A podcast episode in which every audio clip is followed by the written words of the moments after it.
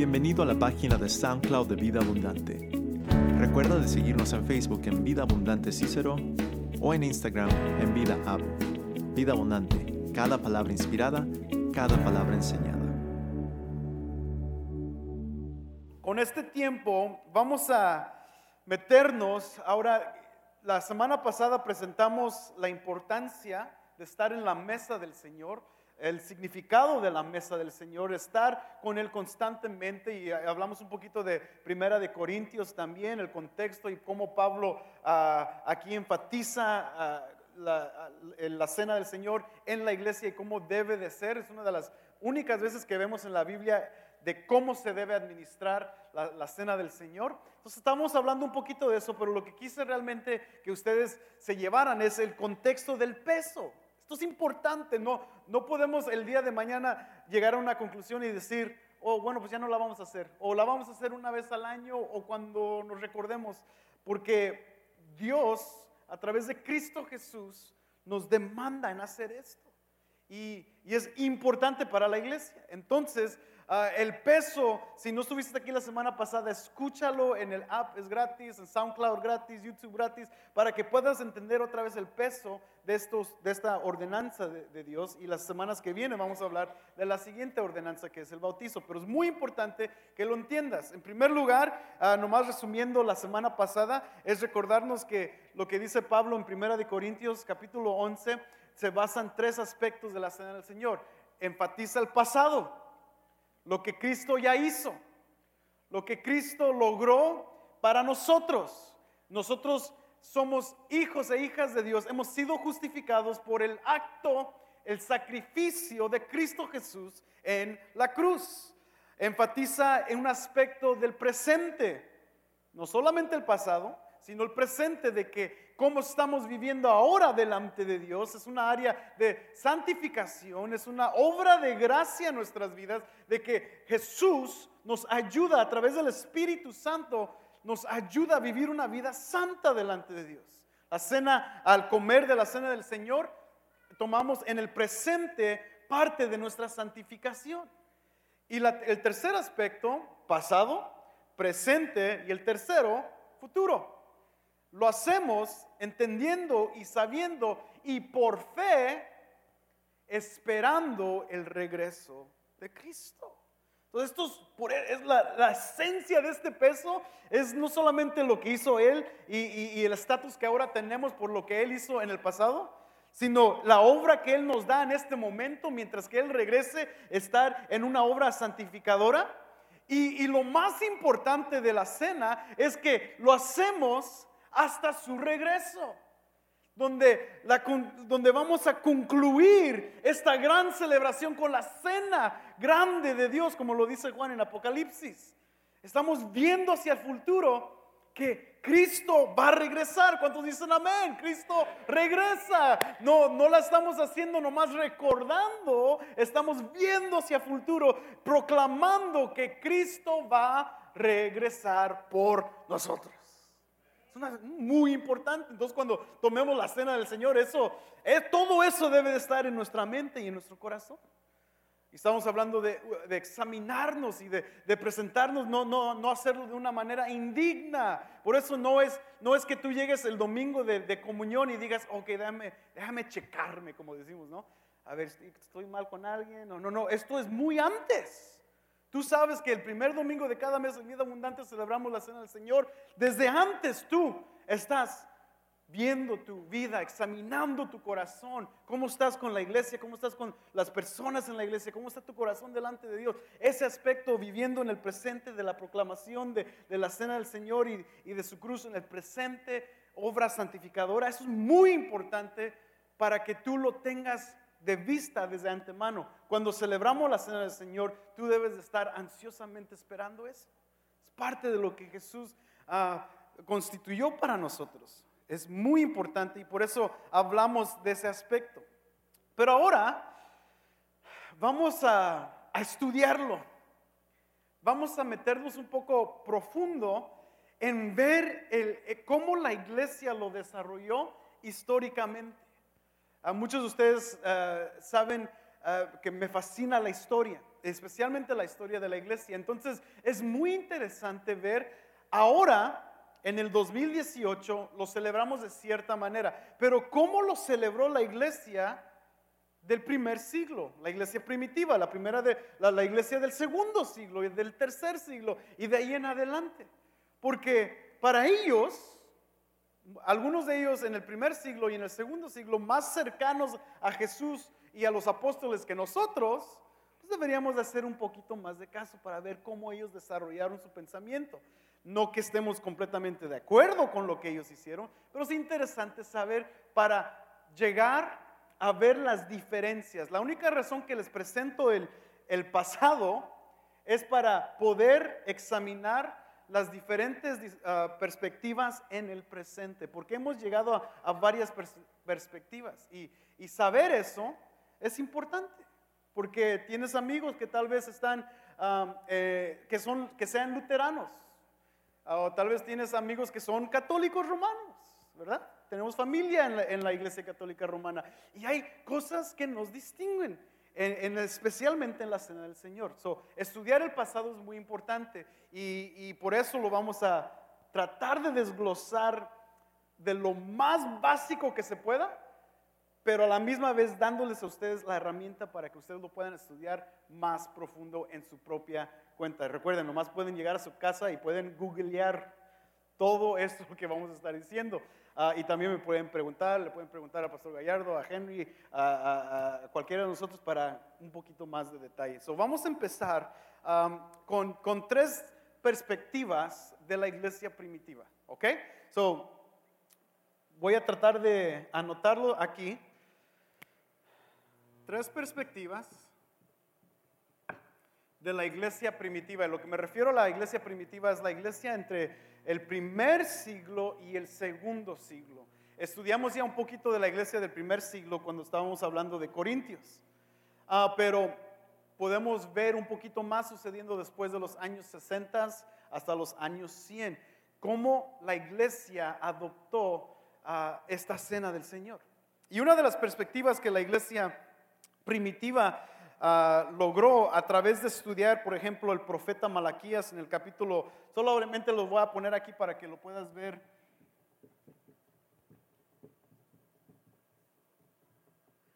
Y Mateo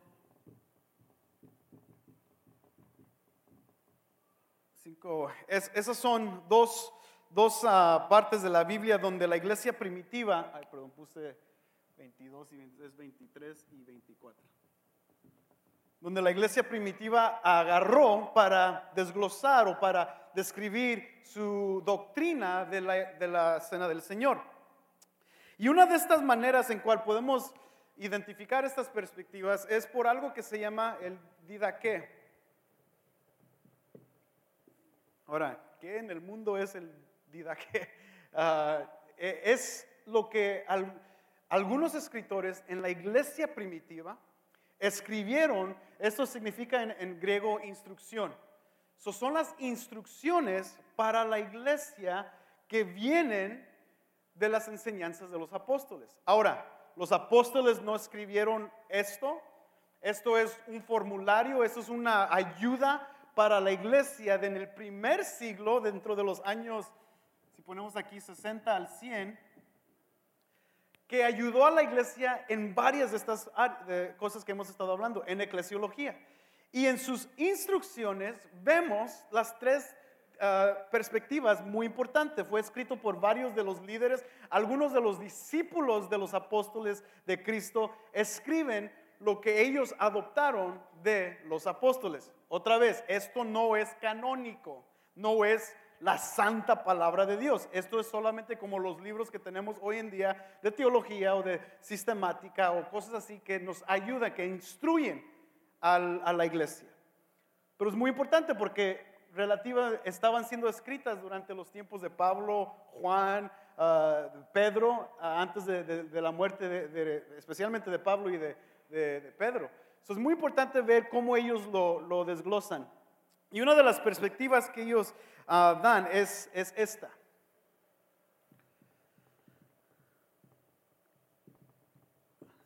La, la, cena del Señor de un punto de vista sacrificial. Ahora, mientras que doy todos estos puntos de vista, recuerden, no estoy diciendo que estamos de acuerdo con todos los puntos de vista, solamente se los estamos enseñando y al final les vamos a dar un poquito un resumen, si queda tiempo, de lo que nosotros creemos como iglesia.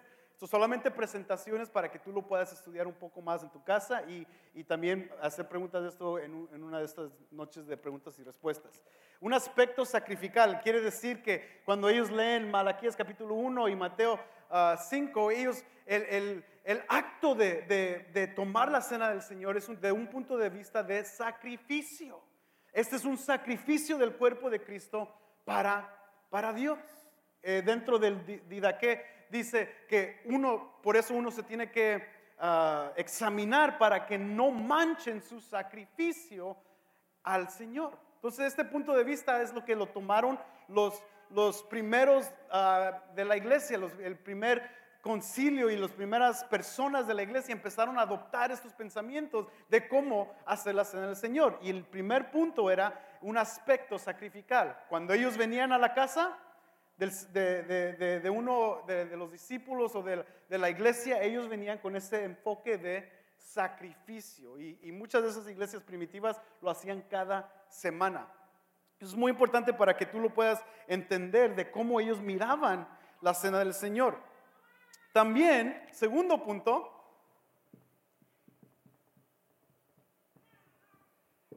los elementos eran presentados de manera sacrificial. No solamente ellos llegaban a, ofrecer un sacrificio ellos personalmente, sino los mismos elementos de la mesa del Señor eran presentados como sacrificio, queriendo o implicando que los elementos, el pan y el vino, eran verdaderamente el cuerpo de Cristo y verdaderamente la sangre de Cristo. Y eso iban a ser lo que se iba a sacrificar, el verdadero cuerpo de Cristo y la sangre de Cristo. Entonces, esos elementos, por eso eran para ellos muy importantes uh, participar en esto, porque no solamente ellos estaban dando un sacrificio a Dios, pero estaban participando de el primer sacrificio que Cristo hizo en la cruz, con los elementos que eran el verdadero pan, digo, el verdadero cuerpo de Cristo y la verdadera sangre. Yo sé que eso tal vez para ustedes suene, oh, talking? ¿De qué está? Recuerden, solamente lo que ellos creían, ¿ok? No estamos abogando por estos puntos de vista, solamente se los estoy enseñando. El vino era la verdadera sangre y, el énfasis que, Dios comparte en su iglesia a través de su cuerpo.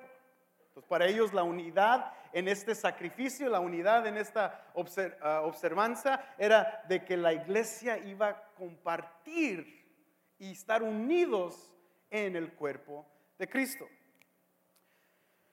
Y luego la presencia. La presencia real de Cristo en los elementos. No solamente los elementos ah, eran el cuerpo de Cristo físicamente, pero también constituía que la presencia de Cristo estaba involucrado en todos los elementos y la obra de sacrificio. So, estos tres eh, elementos, hay, hay, algunos más, pero estos eran los primeros tres Ah, muy enfatizados en aquella iglesia y para ellos observar esto era muy importante. No dejaban que los que no estaban bautizados podían participar en esto. Para ellos, los que no han, se, eh, han unido a la iglesia a través del bautismo no merecían tomar la cena del Señor porque es Cristo, es el elemento, los, el, pan es Cristo y no cualquier persona puede solamente tomar esto ellos, ellos tomaban esto muy, muy en serio. Y otros aspectos que no, no, no son tan importantes a esto era el acto de, celebración y también el acto simbólico, pero para ellos no era lo más importante de la cena del Señor. Estos tres elementos, ah, ah, áreas eran las más importantes, las otras dos eran simplemente consecuencias de esto, no era lo, el énfasis de, de que ellos hacían. So, al llegar y avanzar los años, ¿cuántos saben que cuando los años pasan, cosas cambian, verdad? Tú mismo cambias, ya no te ves igual como cuando tenías 20 años, ¿verdad? Y algunas esposas dicen, no, para nada, ya no se ve nada igual mi viejo. Ah, pero cosas cambian y, y tenemos que preguntarnos por qué cambian las cosas y los pensares. Ahora, unas de las cosas, estos, recuerden, la iglesia primitiva, años 100, 150, llegando a los años 200, aún llegando a los años 300. Tal vez has escuchado de un gran teólogo de la iglesia que se llama Agustín. Él empieza a combinar ciertos de estos aspectos, pero da un énfasis al, al aspecto memorial. Y ahorita voy a hablar un poquito más de eso, pero Agustín, que existe en el siglo IV, alrededor de los, al finales de los años 300, entrando a los años 400, él empieza a formular otro pensamiento que usando mucho de esto igual, pero combinándolo en un como híbrido de, presencia real de, Cristo, como lo abogaban aquí, y también de un aspecto memorial, ah, donde ellos lo, pensaban, pero no era tan importante. Después de Agustino, entre los años 400 hasta el siglo 9, ya llegando a los años 800 y luego 900, hasta allí llegó la iglesia a un debate. Ahora, solo ponte a pensar. Tú y yo examinamos, por eso nos aburrimos con la historia, ah, ¿por tengo que saber eso? Ya, vamos a tomar la cena del Señor hoy, ya, mejor, ¿no? Pero fíjate lo importante, tal vez entendamos un poquito esta iglesia porque es de los, entre los años 60 a 100, cuando todavía existían los apóstoles. Pero te tienes que dejar en tu mente que te quepa, hasta el siglo 9, casi son 900, 800 años. Y la iglesia de Dios, o sea, no hubo una pausa de decir, después del año 100 o después del año 98, cuando Juan el apóstol muere, ya no hay iglesia hasta que llega el año 1990 ah, o 1980, ya otra vez la iglesia empieza otra vez. No, no, no, la iglesia existió todo ese tiempo. Ahora, ¿qué pensaban? ¿Qué creían? ¿Qué hacían durante esos tiempos? Entonces, estos ah, elementos y esto, estas teologías y doctrinas para ellos estaban peleando, estaban tratando de, de identificarlas correctamente. Ahora, era algo que estaba constantemente en fricción en muchas de estas iglesias y en muchos pensares. Entonces, llegamos al, al siglo IX y dos... Ah, monjes, si se dice monks así, monjes, monjes, monks, empiezan a debatir. Uno de ellos hace el debate de que si los elementos sí son el verdadero cuerpo de Cristo y la verdadera sangre de Cristo. Y ahora, ¿por qué es importante esto? Porque eh, de allí surge ah, el gran dilema y la gran pregunta que es, ¿cómo? Si los elementos son el verdadero cuerpo de Cristo y la sangre de Cristo, la pregunta que sale después del año del siglo IX es, ¿cómo se convierten en el verdadero cuerpo y en la verdadera sangre. Ahora, después del siglo IX, entra otro gran teólogo eh, de la, de la, iglesia y la iglesia católica lo ha adoptado como su teólogo favorito, eh, que se llama Tomás Aquino, Thomas Aquinas, y, y él formula otra, otro pensar. Y en estos tiempos es donde empieza a formular y estructurar lo que la iglesia católica adopta como su doctrina. So, casi 800 años llegamos a esta pregunta. ¿Cómo es que los elementos se convierten en el cuerpo y en la verdadera sangre de Cristo? Aquí no lo clarifica, pero de hecho antes de aquí no hay, hay varios sacerdotes y aún un papa que se llama Papa Alejandro el III, empieza a traer este pensamiento de trans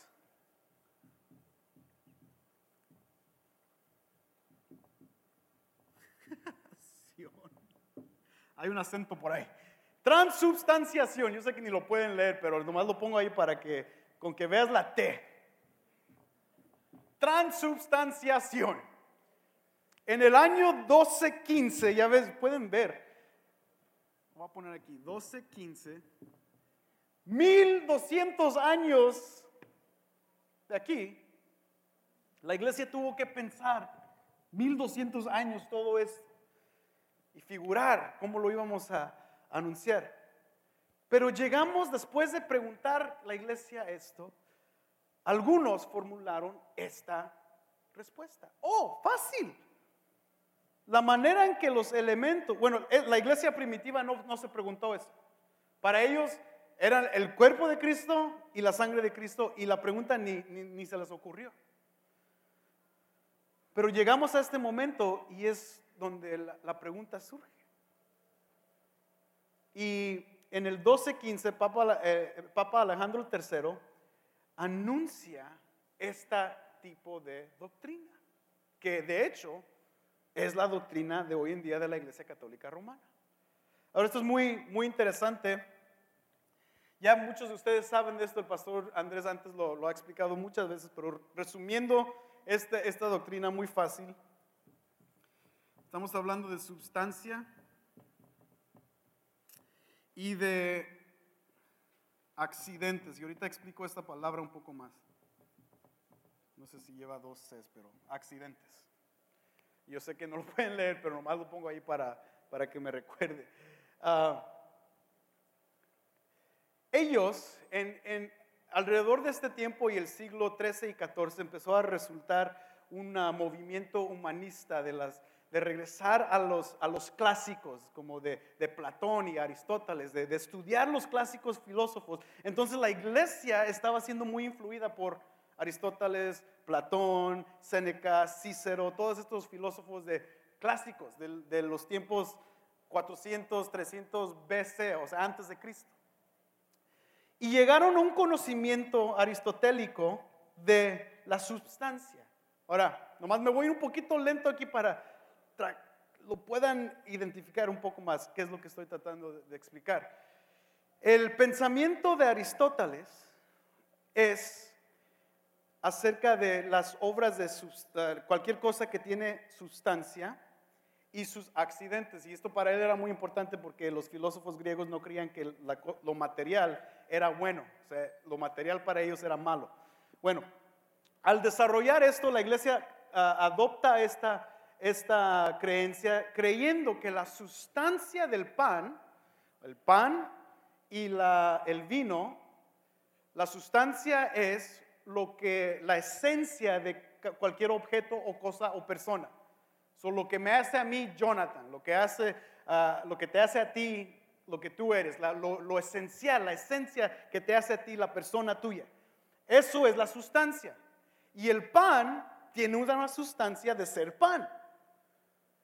Tú no puedes nombrarle otra cosa porque su sustancia, la naturaleza es pan. Y el vino es vino. Pero tienen esta cosa que llamamos en la filosofía accidentes o, cosas externas. Los accidentes son, bueno, la sustancia del pan es que es un pan. Yo sé que eso se, empieza, pero deténganse un ratito. Ah, traten de ponerlo más, más atención que puedan. La, sustancia del pan es el pan. Los accidentes, o si podemos llamarle los atributos del pan, es lo que lo hace ver como un pan. Eh, visualízate una concha mexicana. Ay, Dios. la concha es un pan. Y lo que lo hace ver como una concha son sus accidentes. La, azúcar arriba, si es de vainilla o de chocolate, Ah, todo, como sabe, imagínate ahorita el sabor de una concha. Cómetela en tu mente un ratito, ¿no? Ah, ¿Cómo huele? Ay, no ha sido la Aracelis cuando recién sacan las conchas. Uh, estás en el cielo cuando, cuando huele. Todo eso, oler, ver, probar, son los accidentes del pan. ¿Ok? So, ahora, el pensamiento católico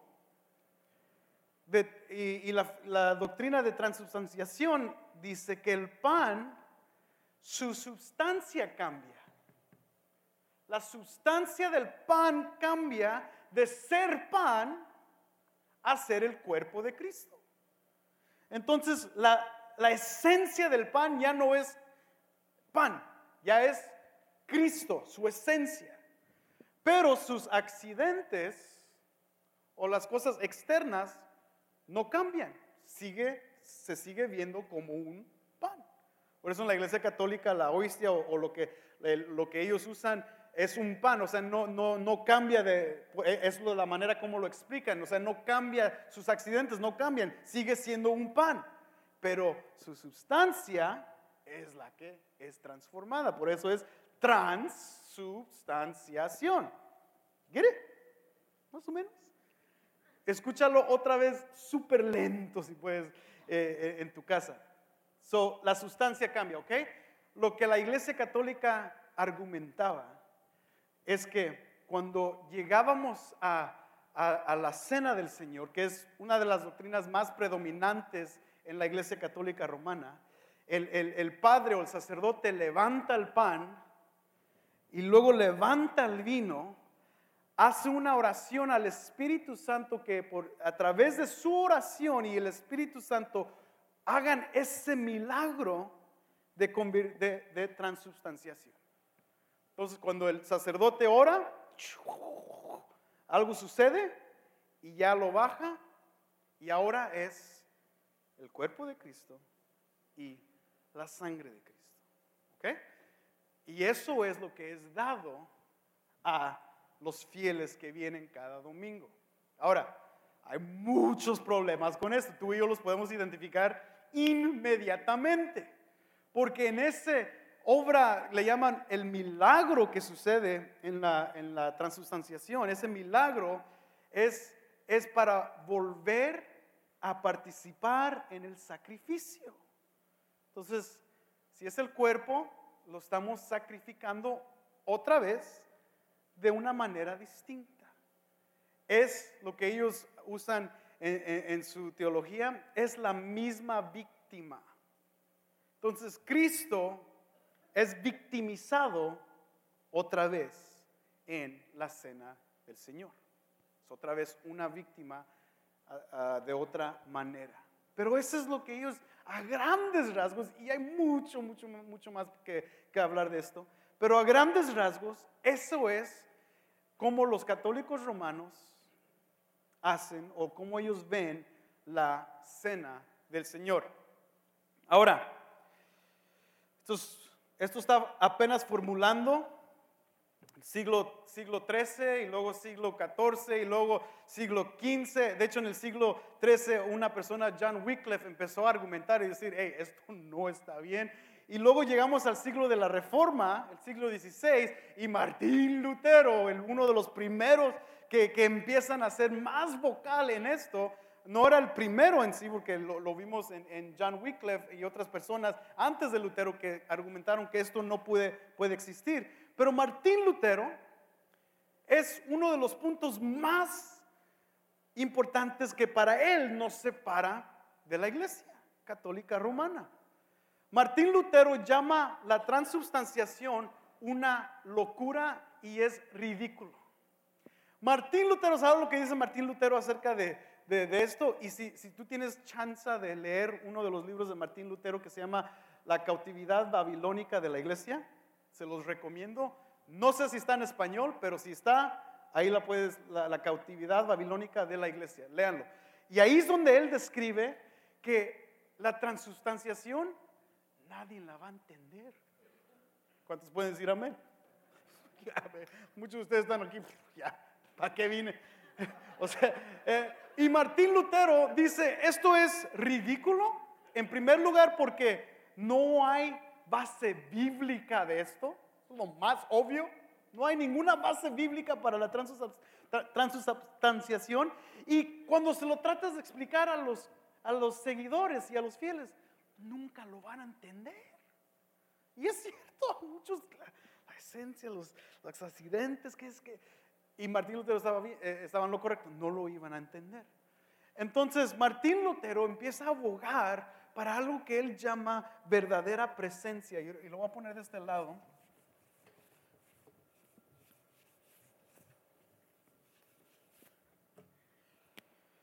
Lutero, verdadera presencia,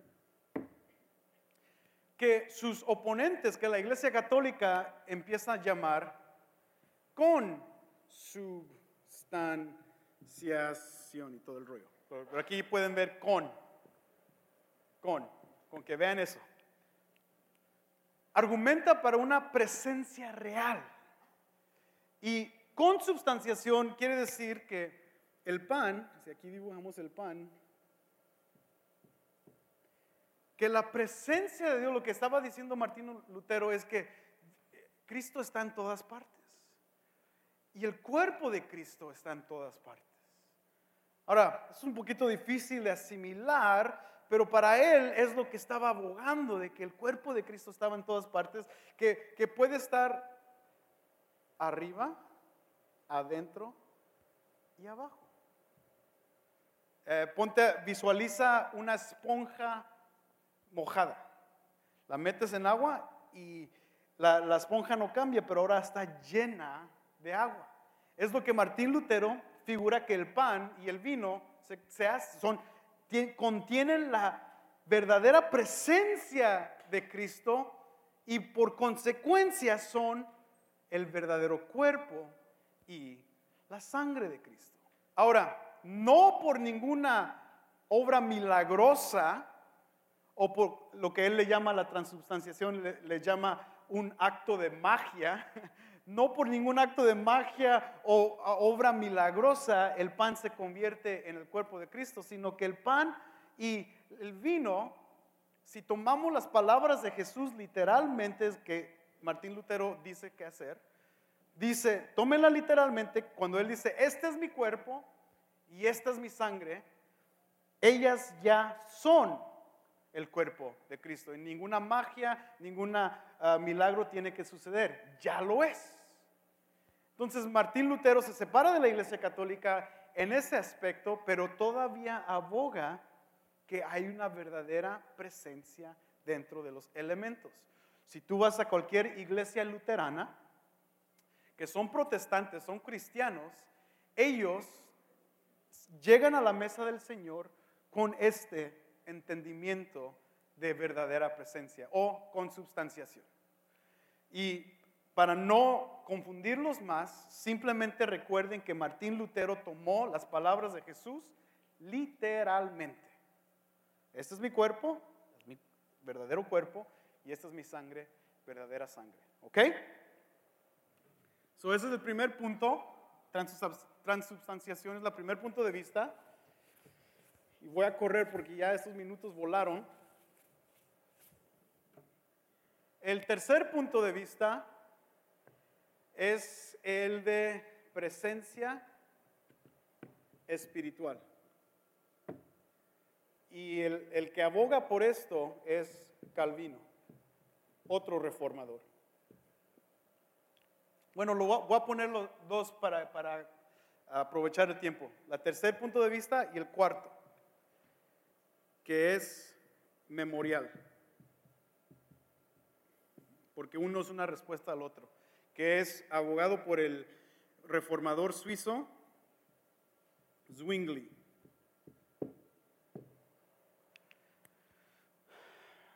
Calvino está de acuerdo con Martín Lutero en separarse de la iglesia por esa obra de magia que, que la iglesia católica está promoviendo, pero tampoco estar de acuerdo con Martín Lutero en la presencia real de los elementos. Porque para Calvino, Calvino dice, ¿cómo Jesús y el cuerpo de Cristo van a estar presentes los elementos si Él está sentado a la diestra del Padre. Entonces, para Calvino esto no lo pudo, Martín Lutero dio unas explicaciones súper largas de esto, pero Calvino nunca pudo ser convencido, de hecho tuvieron muchas juntas y muchos topes en esta área, nunca pudo ser convencido de que, el cuerpo de Cristo verdadero está presente en, el pan y, y la sangre en la copa. ¿Por qué? Está sentado a la diestra del Padre y la única otra vez que vamos a ver el cuerpo de Cristo es en su regreso. Vamos a verlo y Él va a reinar físicamente sobre su iglesia y sobre la tierra cuando regrese. Entonces, lo que Calvino aboga, respondiendo a ese punto de vista de, Lutero, es una presencia espiritual. En que Jesús, siendo Dios, está en todas partes. Es como una, si, si conoce un poquito de filosofía, es una perspectiva ontológica. Dios está en todas partes, pero está presente espiritualmente en la cena porque es ahí donde Él comparte los beneficios y las bendiciones y la unión del cuerpo a través del Espíritu Santo. Entonces, en esa unión de, cuando tú y, yo participamos en la cena, lo que Calvino dice es que participamos y estamos unidos con Cristo espiritualmente por obra del Espíritu Santo, no porque el pan es Cristo verdaderamente, sino por el trabajo del Espíritu Santo une a la iglesia. Es una presencia espiritual. Pero lo enfatiza de esa manera, de la presencia. Para Calvino esto es muy importante. Esta es la presencia de Dios. No, no es solamente que, que llegamos a celebrar la cena, porque Zwingli aboga, dice todo lo que dijo Martín Lutero, está muy mal lo que dijo Martín Lutero. De hecho, existieron alrededor de del mismo tiempo. Él, él, era un poquito más viejo, Zwingli. Pero pudo leer y pudo, pudo eh, saber lo que abogaban los, los, que seguían a Lutero y los luteranos. Y él decía, no, esto no, no, la presencia, lo, que, lo mismo que decía Calvino, pero dice, todo esto podemos llegar a una conclusión sabiendo lo que dice Jesús en Lucas, 19, eh, Lucas 22, versículos 22 y 23, dice, hagan esto en memoria de mí. O sea, no puede existir el cuerpo verdaderamente en, el, en, los elementos porque Jesús mismo lo dice que lo vamos a hacer en memoria. Y, para Zwingli defiende su, su caso más porque él dice, no puede ser el verdadero cuerpo de Cristo porque cuando Cristo dice, este es mi cuerpo, claramente los discípulos entendieron esa frase como simbólicamente, porque Cristo estaba presente y este era su cuerpo de Cristo, no era el mismo que el pan. Son distintos, es obvio. Entonces, para Zwingli, los apóstoles y los discípulos eh, en la mesa escucharon lo que dijo Cristo y lo aceptaron como Cristo lo dijo, simbólicamente y memorialmente. Entonces, Zwingli aboga por el símbolo y memorial. Bueno, está ahí. Háganlo en memoria de mí y este es mi cuerpo simbólicamente. Calvino responde a Zwingli, también tienen varias conversaciones de esto y varios concilios se tuvieron que reunir para abogar o para, para tratar de unir a la iglesia en esto y nunca pudieron llegar a una unidad. De hecho, hoy en día todavía están muy separados en esto. Pero Calvino dice, Zwingli, no, it's not just a memorial. No es solamente un memorial. Hay algo real del Espíritu Santo ocurriendo en ese momento cuando la iglesia se une. Zwingli quería un memorial, una celebración, y claro, eso es bueno, pero no es lo único. Algo tiene que estar pasando en el cuerpo, eh, digo, en los elementos y en, en el momento, porque está hablando de la unidad de la iglesia con Dios. So es algo que no nomás memorialmente, no nomás por recordarnos nos vamos a unir, sino que el Espíritu Santo tiene que estar haciendo algo en el evento. Y Calvino mismo dice, Yo no lo entiendo, pero prefiero experimentarlo que entenderlo. So, aún para mentes como Calvino, ellos mismos estaban como tú y yo, como, pues, ¿qué creemos? ¿Qué, hacemos? No? Y, para Calvino es, I don't understand it, no lo entiendo, no, no, lo, no lo puedo identificar cómo la iglesia se une con el cuerpo de, de Cristo, pero, pero lo prefiero experimentar. Y él creo que lo pudo experimentar a través del Espíritu Santo. Hay otro punto de vista más que es el bautista y el anabautista. Primero el anabautista y luego bautista, que al final de todos los bautistas aceptaron un poquito de Calvino y un poquito de Zwingli, ah, pero no, no, es tan importante ahorita porque casi son similares.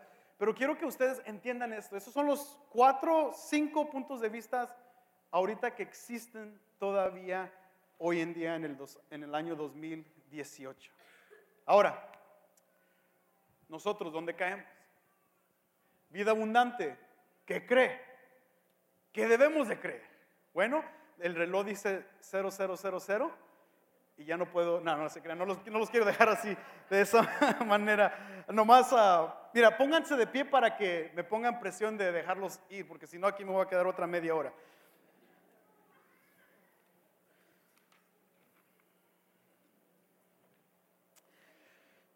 En primer lugar, no somos transubstancialistas.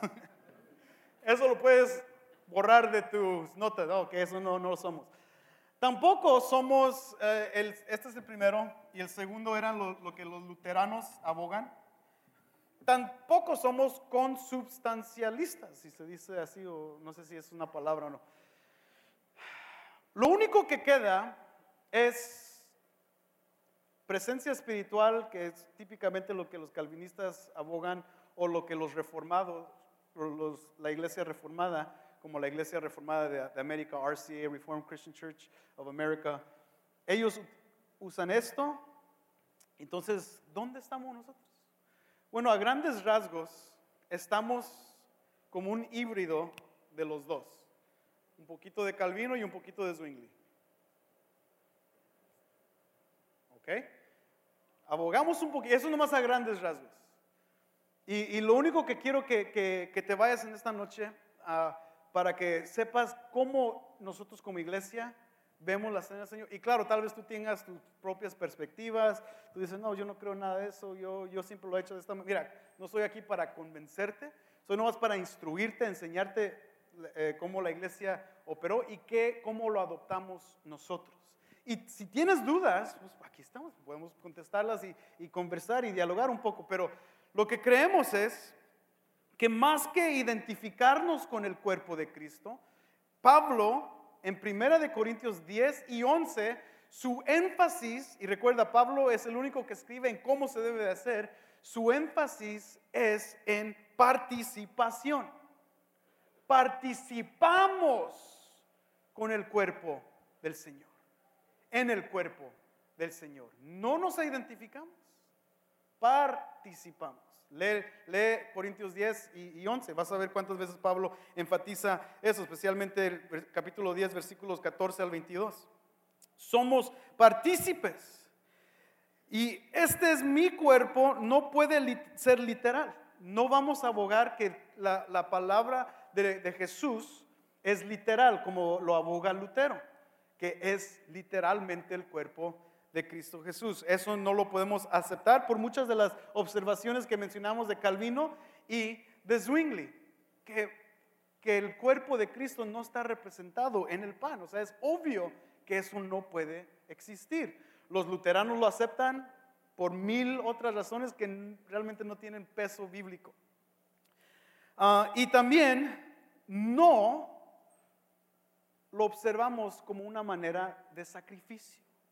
Tú y yo aquí los domingos que observamos la Santa Cena, no venimos a sacrificar nada. No venimos como un acto sacrificial, no venimos para ofrecer sacrificio, como los judíos. Los judíos todavía creen en sacrificios y, y eso anula el sacrificio que ya se hizo. Creemos en un solo sacrificio que Cristo hizo por nosotros y ese es el mejor. Tú y yo no podemos hacer mejor sacrificio que eso. Nunca. Entonces, aunque ellos tenían, contenían un poquito elemento sacrificial, nosotros, como cristianos del Nuevo Testamento, vemos que en ninguna manera Dios o Jesús demanda de nosotros un sacrificio, menos sacrificarle a Él otra vez. Eso para nosotros no es, no es correcto ni es bíblico. El cuerpo de Cristo, ah, ya lo que mencioné, no es literal. Y Dios hombre en Cristo Jesús sí está presente en todo lugar. Cristo, siendo Dios, está presente en todo lugar. Tú y yo creemos, es la omnipresencia de Dios. Están presente en todo lugar. Entonces, la importancia de venir a la cena del Señor tiene mucho que ver con que Él está presente. Y un poco de lo que dice Calvino, que el Espíritu Santo hace una obra ahí que tú y yo jamás vamos a entender. Pero el Espíritu Santo está ahí presente y está haciendo una obra mientras que tú y yo la tomamos. Por eso Jesús dice, es mejor que me vaya porque les, les voy a enviar un consolador, les voy a enviar a mi Espíritu. Y Él va a estar haciendo la obra que nosotros necesitamos para nuestra santificación. A grandes rasgos, amigos, ¿ok? So, preguntas, dudas, críticas que tengan, déjenme saber. Yo estaré más que dispuesto de hablar con ustedes, pero vida abundante no es calvinista ni reformada, es un híbrido entre los dos, pero estamos más pegados a lo que Pablo está diciendo en el libro de Corintios capítulo 11. ¿Ok? Amén. ¿Seguros? Bueno, los dejamos ir. Que se vayan con el Señor.